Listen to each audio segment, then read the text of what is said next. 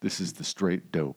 I got a couple emails and a message asking about factory ammo and some of the things that I've been doing, and I thought it might be a really fun episode just to throw in kind of randomly out of my projected sequence here to talk about some of this factory ammo stuff. And I think it's kind of fun because it's the type of subject that causes a lot of people to freak out, you know, and I kind of visualize some people like spitting their coffee all over their car while they hear me talk about this. But I like kind of skating that zone between, you know, how do you use information that's scientific, but also how do you keep in mind that we're all practical users, and going between kind of the known facts and then the practical application. I think that there's some things that we could talk about and have cool discussions about, knowing that I'm just sitting in my basement here and imagining you guys spitting coffee all over the place.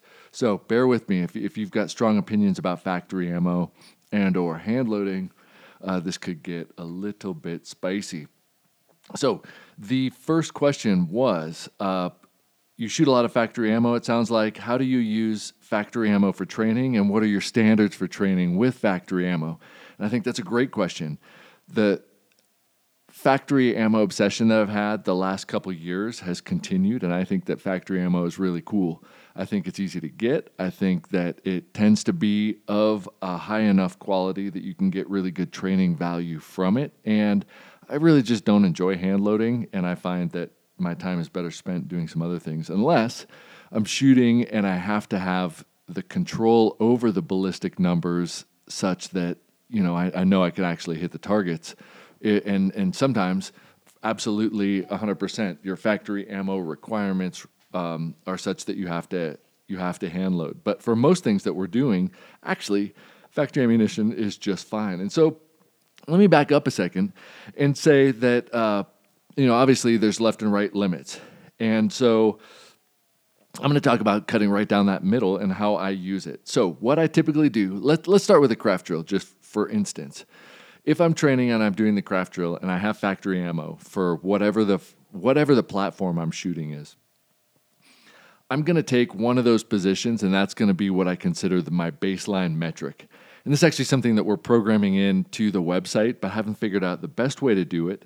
Although, you know, conceptually I have a good strategy. But I think that what you need to differentiate between is the system's capability and your capability. And with factory ammo, obviously the system's capability changes with not only different types of ammunition, but different lot numbers of the same type of ammunition. And so let's take 6.5 Creedmoor, because I shoot a lot of factory 6.5 Creedmoor. Now, most of my barrels, they're going to shoot the factory 6.5 Creedmoor at about half inch. But the point of impact might shift a little bit, such that if I have one lot or one type of ammo, you know, I might be a tenth or two off, depending on the weight and the speed of those bullets. Now, at 100 yards, we're not talking about necessarily paying attention to the same things as shooting at a distance, because rather than precision and accuracy, then we're going to be talking about ballistics, external ballistics, like velocity, bullet weight, and wind. But let's for a moment, let's talk about 100 yards. And I'm going to do the craft drill just as a demonstration. So I'm going to shoot standing, kneeling, seated, prone. If I'm training, I don't just shoot 12 rounds, right? I usually shoot a box of ammo, like 20 rounds. And sometimes I'll shoot 30 or I'll do a test of 10 and I'll shoot something like that. But I'll keep doing those positions, or I'll do all four positions, and whatever my weakest position was, then I'll shoot an additional 20 rounds in that weaker position. And that kind of reflects back to the episode that we just had on isolating out a weakness and bringing that back to acceptable, or bringing that up a little bit each time. And so in all of those circumstances, I'm going to take my best group, and my best group is going to represent... Now, I'm talking about just the group, like what you see on the internet. You're going to take your ballistics, whatever app, and you're going to say, wow, look at this. You're going to disregard your point of aim. You're going to look at the smallest group. And for instance, if I'm shooting 30 shots, right, out of four positions, that's 7.5 shots, mathematically speaking, right? So let's say it's 8 shots. That's an 8-shot group. I'm going to take my smallest group out of those four positions. That's a minimum of 8 shots. And I'm going to say that's what my baseline is for my system capability with that ammo size. And when I'm training, I'm not super particular about, like, you know, do I spin my turrets to zero or you know, whatever. I'm going to, you know, I'll shoot it. And if it's off, I'll note, okay, it was off. And then I might fix it for the other ones. But for that one, I might just keep it there and I'll note, okay, you know, my point of aim was 0.2 left with this lot, and I'm not going to spin my turrets. Sometimes I'll dial it if I'm checking my zero, but most of the time what I do is I just put up the targets, and I just get to business. And if it's all to the left, then I know that for you know, that drill, my zero is to the left, and I'm paying attention to that. And I'm taking note of that general shift, but I'm very well aware of my point of impact trends. And so if it's off of that kind of 1/10 left of center as a whole, that's kind of where my groups end up migrating towards when I do high-volume, multi-position shooting. Regardless of my zero, I tend to just a little bit drift to the left on paper. If it's off of that, then I may or may not actually try to correct for it. I'm just going to shoot, and I'm going to make note as that as my zero reference, my point of aim, and then I'm going to take note of the big size. But I'm getting a little bit distracted. I do note the size, right? Like what people usually use to brag about how good their everything shoots is, regardless of the point of aim, the smallest of those four positions, which is usually, all right, it's either some sort of a mod of like a mid kneeling or my standing tends to be the best. I can do pretty good in all of them, and prone isn't bad, but I don't shoot prone often. And if I go out to distance, I usually continue to do standing and kneeling. But regardless, I'm going to take that smallest group, and I'm going to say that that's my system group. So my system, and then what I do is I take the overall group, and you can do this. Like, I'm a visual person, so if you draw, let's say you draw a 1-inch circle, and that's your system group, but you actually shot 1.5 inches, right? So now you're going to take like essentially you're going to make a 1/4 inch, you know, top down left and right on that 1-inch circle, and I'll make like a dotted line, right? And so that's the deviation between my skill level and my system level. And if that's if there's a 0.5 inch or a 1 inch or a 2 inch, that'll be consistent, and I'll make note of that. And so you just need a reference for your system capability. And again, we're not talking about a 3-shot group, right? Because statistically speaking, a 3-shot group, if you make it a 10-shot group, is going to be bigger no matter what. And you need to do this after the fact when you have a piece of paper with 30 holes in it, 40 holes in it, 50 holes in it. Now you're going to have a realistic understanding of where does your system with that ammunition shoot. And so let's say, for instance, you know, I've been screwing around with tuners, and I got this Eric Cortina tuner, and for some reason, either the barrel, and I went and bought a case of factory ammo, so I didn't get to pick lots or do anything like that. But that particular ammo, which is pretty funny because the barrel ammo tuner combination was about 1 inch, and I said, oh, I could take anything that, you know, maybe shoots 1 inch and make it 0.5 inch. It was impossible. Like, I could tune it bigger than 1 inch, but I really couldn't get it any smaller than about 3/4 inches. And so I thought, there's something wrong with this, but I can't figure out what the component is.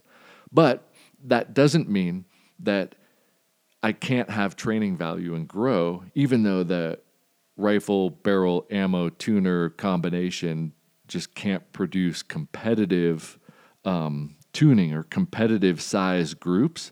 No, because the system itself, let's say you have a ammo barrel combination that the very best you could do with 8 shots is 1.5 inches. Now, if you're shooting a 1 MOA plate, you're going to have problems. But we're shooting paper at 100. It really doesn't matter at all how good your rifle shoots or the ammo. You just need to know, how good does it shoot, and can you measure that? So the way you do that is you just take that one of those positions, and whatever the smallest one is, say that's my base, that's the system baseline. And so that's 1.5 inch circle. And if you take your craft number after that, and it's 1 inch bigger, right? So it's going to be 0.5 inch on any side of that circle, that dotted line. You know, you've got a 1 inch shooter ratio is kind of what I'm thinking of calling it, right? Or a skill number or a shooter ratio. But basically, it's the ratio between the system itself and your capability. And that ratio is going to stay the same regardless of how small your groups are. So if you have a 1-inch deviation between your ability and that ammo, if you have an 1.5-inch shooting system, then you're going to have 2.5-inch group, right?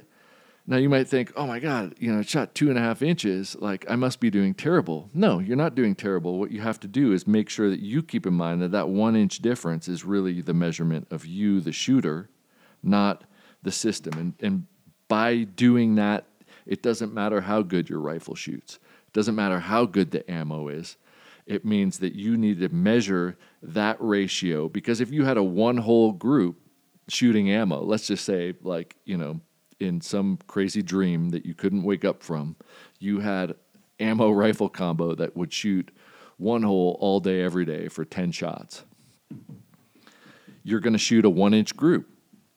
And so that difference, I don't think makes, I don't think that there's any difference necessarily in training value from a rifle that shoots a 1-hole group to an 1.5-inch group.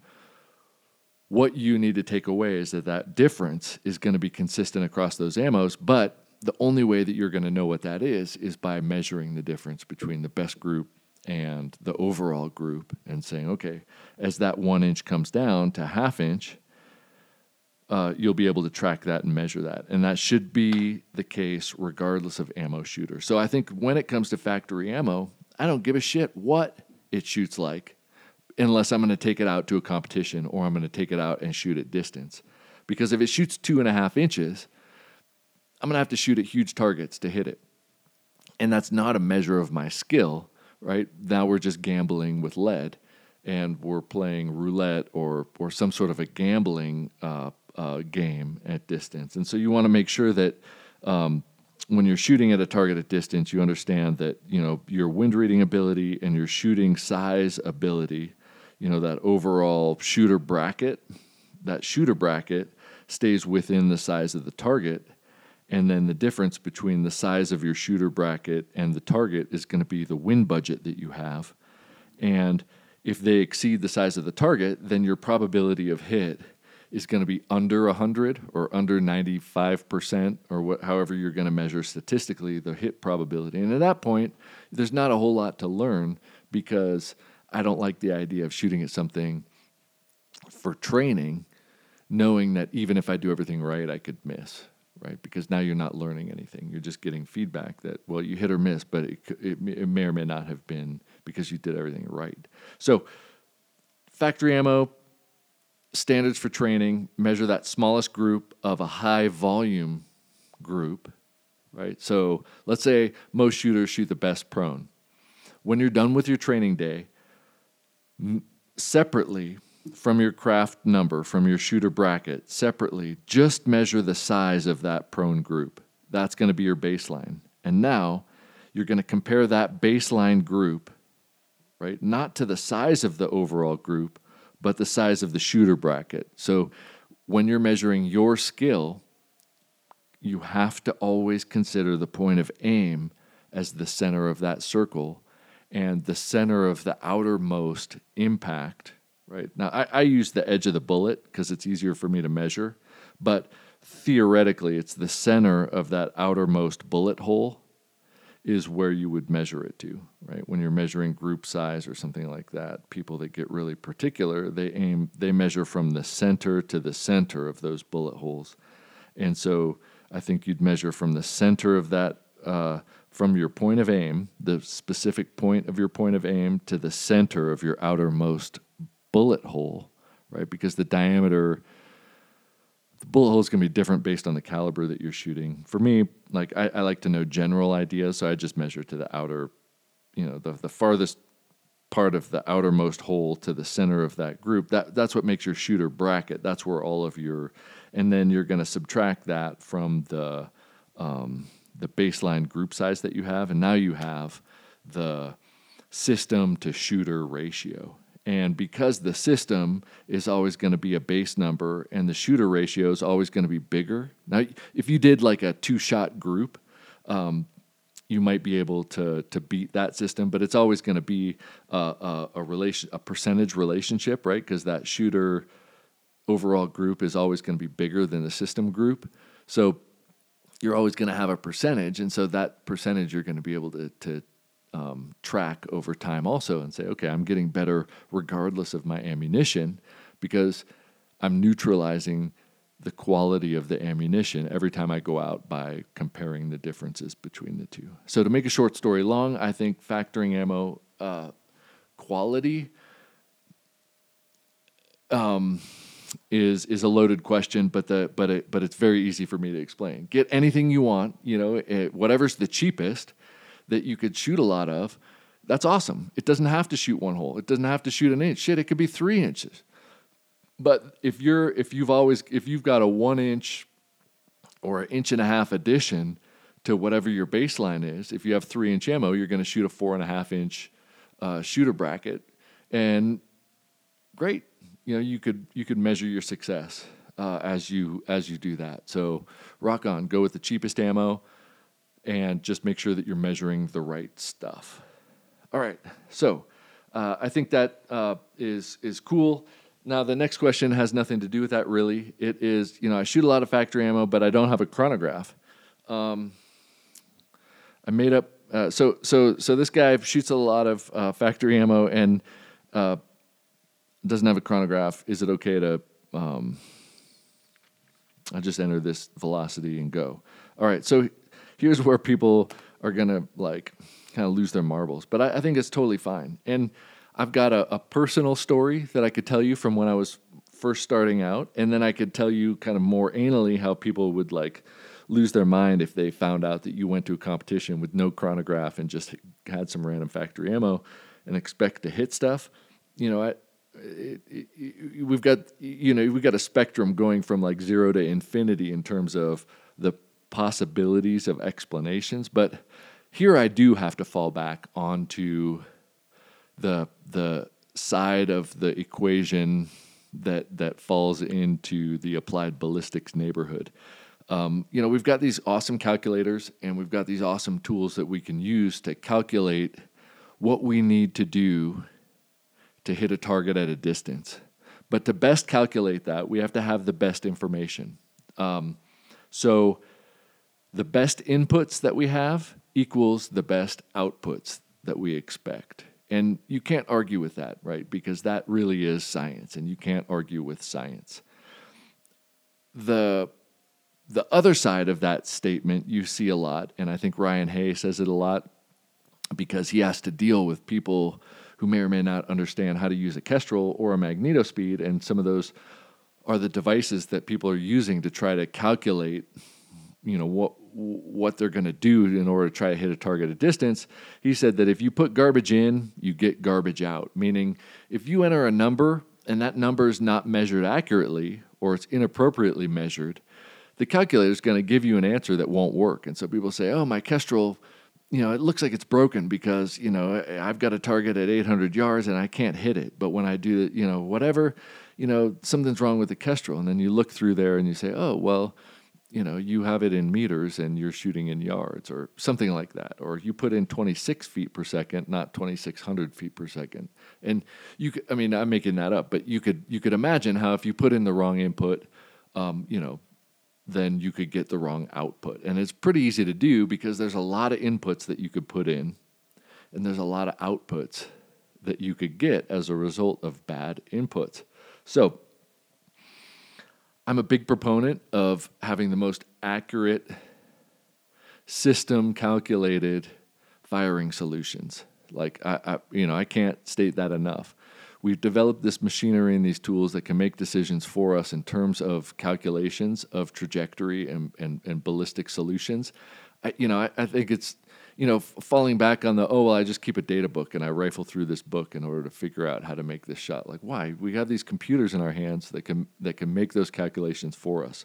But you have to have the right information. So I won't make up a number. I understand that if I'm shooting a factory Creedmoor 140, 6.5 Creedmoor, 140 grain bullet. And, it's going to be somewhere around the 2,700 feet per second, something like that. I've seen it at 28 and I've seen it at 26, but it's probably going to average somewhere around 2,700 feet per second. Am I going to just plug that into my Kestrel? Probably not, right? If I'm going to try to fish out a firing solution, there's some other things that I'm going to do. So I'm going to assume that I'm going to walk you through my steps. So I don't have a chronograph, and somehow I went out and I got a case of ammo. Let's say somebody gave me like 10 boxes of ammo, and I look on the box, it's going to actually have the lot number. So I'm going to sort them by lots, because each box you're going to have to do the same thing, even if it's the same ammo. Like if I go by, some brand of 6.5 Creedmoor ammo, and they're different lots, I'm not going to assume they're going to shoot the same. Now, they're going to be pretty close, right? But I'm not going to assume that they shoot the same. So if I'm trying to get to the bottom of making the best firing solution that I possibly can. So I'm going to look at the box, and I'm going to enter the information that I can get from the box into my Kestrel, like the bullet diameter. I don't know if the bullet length is in there, but a lot of them have that in there. Or if you have your cell phone, awesome. You can get a lot of cool information from your cell phone. I think what's important is that you're going to want to have, your rifle barrel twist. I think you're going to want to have your height over bore. I think you're going to want to have the bullet diameter and the bullet length, especially if you have spindrift turned on. And you're going to rely on your wind call. You want to make sure that the bullet length is in there. I think that you're going to want to have the BC from the box in there. And the reason I think that those things are important, and I know people are going to say, well, the BC changes here and there. But, people do a lot of research and they do a lot of product development. And when you hear the results of tests that are done on Burger Bullets, and they have a very small standard deviation of their BCs, I'm going to lean towards trusting them more than I'm going to lean towards trusting somebody on the internet. A, because those guys have kept their jobs, and their jobs are to test and maintain the consistency of their bullet BC. And, they're educated and trained on how to do that. And so I'm going to trust the BC on the box. And I may, in some circumstances, fiddle with it to a tiny extent, or in the Hornady Kestrel, I might mess with the axial form factor a little bit at the end, but I'm going to start with numbers that I'm going to trust more than others, and I'm going to trust the BC on the box more than I'm going to trust just making up a BC based on some random something else. Then what I'm going to do is, I'm going to check it's zero and make sure that the rifle's zeroed, and then what I'm going to do is, knowing that it's going to be around 2,700 feet per second, I might try to make my best estimate of, what am I going to hold up to hit a target at distance, 500 or 600 yards. I also know that as you start going out from 100, the 6.5 Creedmoor, is going to be like 0.7-ish, like 0.7, 0.8 mils per 100 yards after 300. So it's probably going to be like at 300 yards, I'm going to be around a mil. And at 400 yards, I'm going to be around 1.6. And then it's going to start to go up like 1.7 for 500. So, another 0.7, and then it's probably going to go up 0.8, and then it's probably going to stay around 0.8 for a while, and then it's going to go up to 0.9 or something like that. So if I'm just trying to get on a plate to start with at 500 yards, I'm probably going to use some sort of balancing between, I'm expecting it to be in the 2,700 plus or minus 50 feet per second, and or, after 300 yards, most of the rifles that we shoot, they're around a mil, and then they start to go up, maybe 0.6 to the next 100, and then 0.7 to the next 100, and then somewhere between 0.7 and 0.9 for a couple hundred after that. So I'm not too worried about hitting 500, 600 yards, like, pretty quickly if I have a good zero. But what I'm going to do is I'm going to enter everything except for my velocity, right? And I'm going to make my best estimate at 500 yards. So I'm going to put a plate or a piece of paper or something that I can measure very precisely. And then I'm going to dial up something Let's say it's 500 yards. I'm going to make my best guess. So I got 300, 400, 500. I'm going to start at 1 mil at 300. So then I'm going to add another 1.3 mil. So I'm just going to guess that I'm going to shoot 2.3 mils at 500 yards. Hit or miss, I'm going to shoot at it, and then I'm going to correct. Even if I hit it, I'm going to try to get center or have a water line or something like that where I can try to get it to center, whatever it is. You know, if I'm going to add velocity or add mils or take away mils, and then I'm going to go into my ballistic calculator once I'm pretty sure that, let's say I shot 5 shots and they're all centered on that water line at 500 or 600 yards, maybe even 700 yards. I'm going to take those 5 shots, and maybe, let's say I don't have a ton of bullets, so I don't have a lot to waste. Then if I hit that plate, I'm going to keep it at the setting that it was at, but I'm going to measure in tenths to where I was actually aiming. So I could say, okay, if it went up, you know, a tenth or two, it would have been waterline. So I'm going to, you know, pretend that it was 0.2 higher. And I'm going to reverse calculate that hold with velocity till my Kestrel lines up, and I'm going to go with that velocity. Does that make sense? I'm going to enter the bullet length. I'm going to enter the BC. I'm going to enter the barrel twist. I'm going to enter the height over bore. I'm going to enter the atmospherics, you know, the wind, the density, altitude, everything that I have data for, I'm going to enter. And then what I'm going to do is I'm going to shoot the target and get to a point where I can measure with my reticle the elevation required to hit where I, not just hit the plate itself, but to hit exactly where I was intending to aim.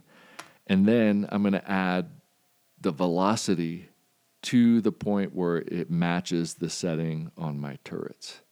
That's what I would do if I don't have a chronograph. And that's because I'm trying to keep the best inputs, and the only one that's in question is velocity, and that's the best that I can do to do that. I'm not going to necessarily enter the velocity that's on the box, because that could be different. Although it might be a good starting point, that's the variable that you don't have control over. But realistically, you know, if I'm going to go out without, if I end up somewhere without a Kestrel, I know my zero is going to be good. Then I'm just going out to figure out what the velocity is or something like that. That's what I would do at this point to calculate that and run from there. And I know that this isn't like something I didn't make this up. I know people validate velocity at a distance, and then they validate BC out, you know, just inside of transonic, and people really love to do that. I tend to trust the BC, and I tweak the BC maybe a little bit, but it really depends on the environmental conditions. And we're talking about shooting beyond the distance that I'm realistically going to be shooting at or even competing at. You know, if you're shooting at 1,500 yards, it's normally not a distance we're competing at. And so being able to hit it and maybe, you know, change your axial form factor so that it changes a tenth at 1,500 yards, it's cool because you want to have the best inputs so that you could have the best outputs. But, you know, inside of 1,000 yards, I mean, I basically think at 1,200 yards and in is where we're competing. And for the most part, we're competing inside of 1,000 or even inside 900. You want to validate as far as you can and accurately and reliably hit, considering the environmentals. But environmentals play a huge role at distance, and those are things that you can get some pretty screwy beta back from. Sorry, that was a climbing term. You get some pretty screwy information or feedback if the environmentals are weird. And so I don't necessarily always trust my impacts at 1,200 like I trust my impacts at 1,000. And so where I go to kind of validate some of this stuff, it's not fixed distance because I just drive away from my car. But, you know, somewhere from 1,000 to 1,100 yards, that's about the max that I trust my data without really going back over several days because of the differences that I might see with environmental effects like wind, whether it's from the right or left, or if there's lift, or if there's some weird stuff going on. To me, past 1,000 yards, I don't tend to trust in one single day of data collection my super far shots, because I do see some differences that can play in based on the weather and the light and all sorts of crazy things. I'm not gonna adjust too much on my ballistic solver based on feedback that I get at a super, super far shot. But 1,000 yards, I trust it. 900 yards, I trust it. 800, and it's going to start coning in from there where it's really reliable. And really, you should be trusting most of the BC bullet length, all that stuff. And then also understanding that, if you're listening to this, you train, you understand the craft stuff. Like, you're shooting at a targeted distance, but keep in mind that if your groups are an inch and you're shooting at 1,000 yards, you're going to have a 10-inch variation, right, in your groups at 1,000 yards under the best circumstances, assuming you're shooting an inch. But let's say, or Morgan, if Morgan King says, okay, well, he always shoots a 10th, still at 1,000 yards, we're talking about, maybe 4 inches of spread up or down. So I'm going to want to take like 5 or 6 shots and measure the size of that whole group and where the center of that whole group is at a distance, not just 1, 2, 3, but maybe, and if I'm trying to validate it for a competition or something, I might take 10 shots as a group at distance once I feel like that data is good. And then I'm going to take the average of that and decide from there. But you definitely want to have high volume, high repetition in terms of feedback, because there are so many variables that could play into bullets at a distance. And if we can't even control the shooter end, now we're stacking in a lot of unknowns. And so the farther you get from the shooter, the more unknowns you're stacking. And that's what I would do. Now, the story that I was going to tell you is that when I was first starting out to shoot, I went to a competition and I was shooting 6 Creedmoor. And, that's not really interesting or unique, but I was shooting factory ammo. And I went to this competition, and we were screwing around the day before the match. And then after the first day of the match, I like to screw around and keep shooting. And I shot too much ammo, and so I didn't have enough ammo to finish the match. And I think I had 3 or 4 stages left. I thought, oh shit, I'm out of ammo. Well, Travis Ishida was like, hey, I got a box or 2 I can give you. So he gave me like 2 boxes. And then that gal, Christy Titus, was there, and she had she shoots for Hornady. She's like, oh, I got a couple boxes I can give you. So I got a couple boxes from him, a couple boxes from her. And I was really worried. Like, man, I didn't check the zero. I didn't chronograph this. Like, I was in the same predicament. Like, whoa, I came here with this info, but now I got 2 different lots of factory ammo to shoot, 4 stages. And basically they gave me enough where I could shoot 4 stages. Oh, my gosh. Of course, I want to try to do well, and I'm starting to second guess. Like, I didn't check the zero. I didn't check the chronograph. How's this going to work? And Travis says, man, just trust it. Like, I bet you'll do fine. And my hit percentage on the last 4 stages was just the same as my hit percentage on those stages prior to that, if you kind of averaged them all out. And so the point here is that sometimes it's okay and sometimes it isn't. Now, when I've checked since then, I've been, really curious about that, because it worked out fine for me. Like, but back then my hit percentage was like 70%. So whether I don't think I missed over or under, and I think that if I test factory ammo, it tends to be within a 1/10 or 2 of my point of aim of any. Now, when you're making your zero, obviously you want that 1/10 or 2 to be zeroed out, and you want to be super confident in it. But in reality, most of that stuff. Now, you don't want to just say, oh, screw it, zero doesn't matter, because absolutely it matters. But if you're at a competition and you were shooting factory ammo, somebody else gave you another lot of factory ammo, odds are it's going to be close enough that you'll be okay. But clearly that has a lot of issues, and you can't totally trust it. But when I've done that, it's worked out okay. Clearly you wouldn't do it in some scenarios. You would never want to do it hunting. You would never want to do it, in some other scenarios, shooting at distance, because obviously the input that you want the best inputs to get the best outputs. But at a competition, and for me, it worked out all right. And when I've tested it here, my zero tends to be a tenth or two off, but the velocities can be, you know, sometimes up to 100 feet per second different. Now, in that 100 feet per second window, does it matter that much? I don't know. I went to a hunter match, and I deliberately made a load that had 100 feet per second extreme spread. It was actually a little bit over 100, and my hit percentage didn't change at the hunter match because we're shooting inside, largely inside of 700 yards for those matches. There were a couple shots that were farther than that, but I didn't hit them, so which may not surprise you, but one of them I didn't shoot at, one of them I missed but didn't see the miss, but inside of that I didn't miss any because of elevation. Again, most of the points lost at hunter matches, I think, are shots that you didn't take at all, but it didn't change anything for me. The way you would test that is you say, okay, well, you know, you enter the standard deviation, right? So if you've got a standard deviation of 8, so add 8 feet per second and then take away 8 feet per second from your average and see if the elevation difference is greater than the size of the target that you're shooting at, and you could probably see what you can get away with. But if you're shooting something, let's say you're shooting a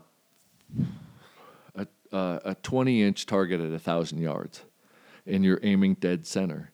If you, whatever the feet per second that you add and take away, if it's greater than 20, then yes, it'll make a big difference.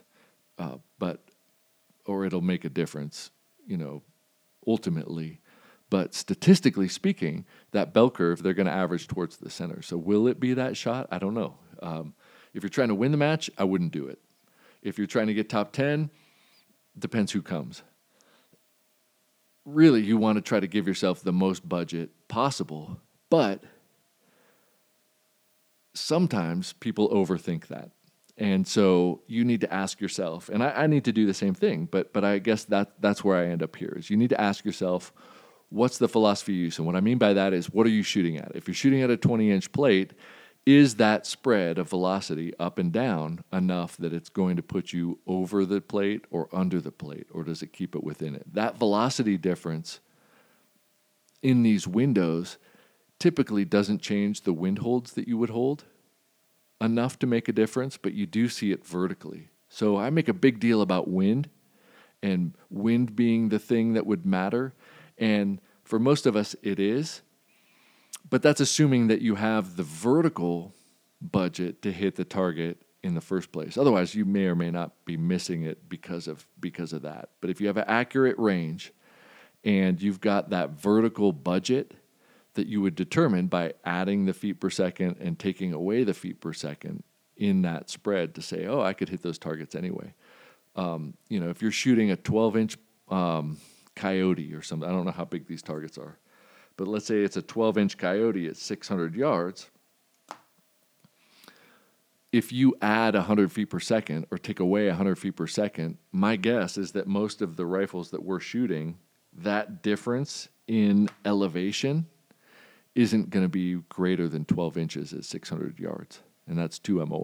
Right? It's going to still be inside that target's window, and that's why I went to try to go do that test, and I was convinced that you could get away with it at a hunter match. There's no way you could get away with it at a PRS match because they're shooting targets that are too small top to bottom at distances that are probably only maybe allow for, you know, you could figure it out with a calculator, so I'm not even going to guess, but that's what I would do. So anyway, to make a short story long, yes, absolutely. You can get just the same training value from factory ammo, and if you don't have a chronograph, it's not a big deal, but you're going to have to spend a few extra rounds getting to the bottom of your velocity by shooting at a target and making sure that you back calculate that stuff with the rest of your inputs being good. And then you're good to go. So until next time.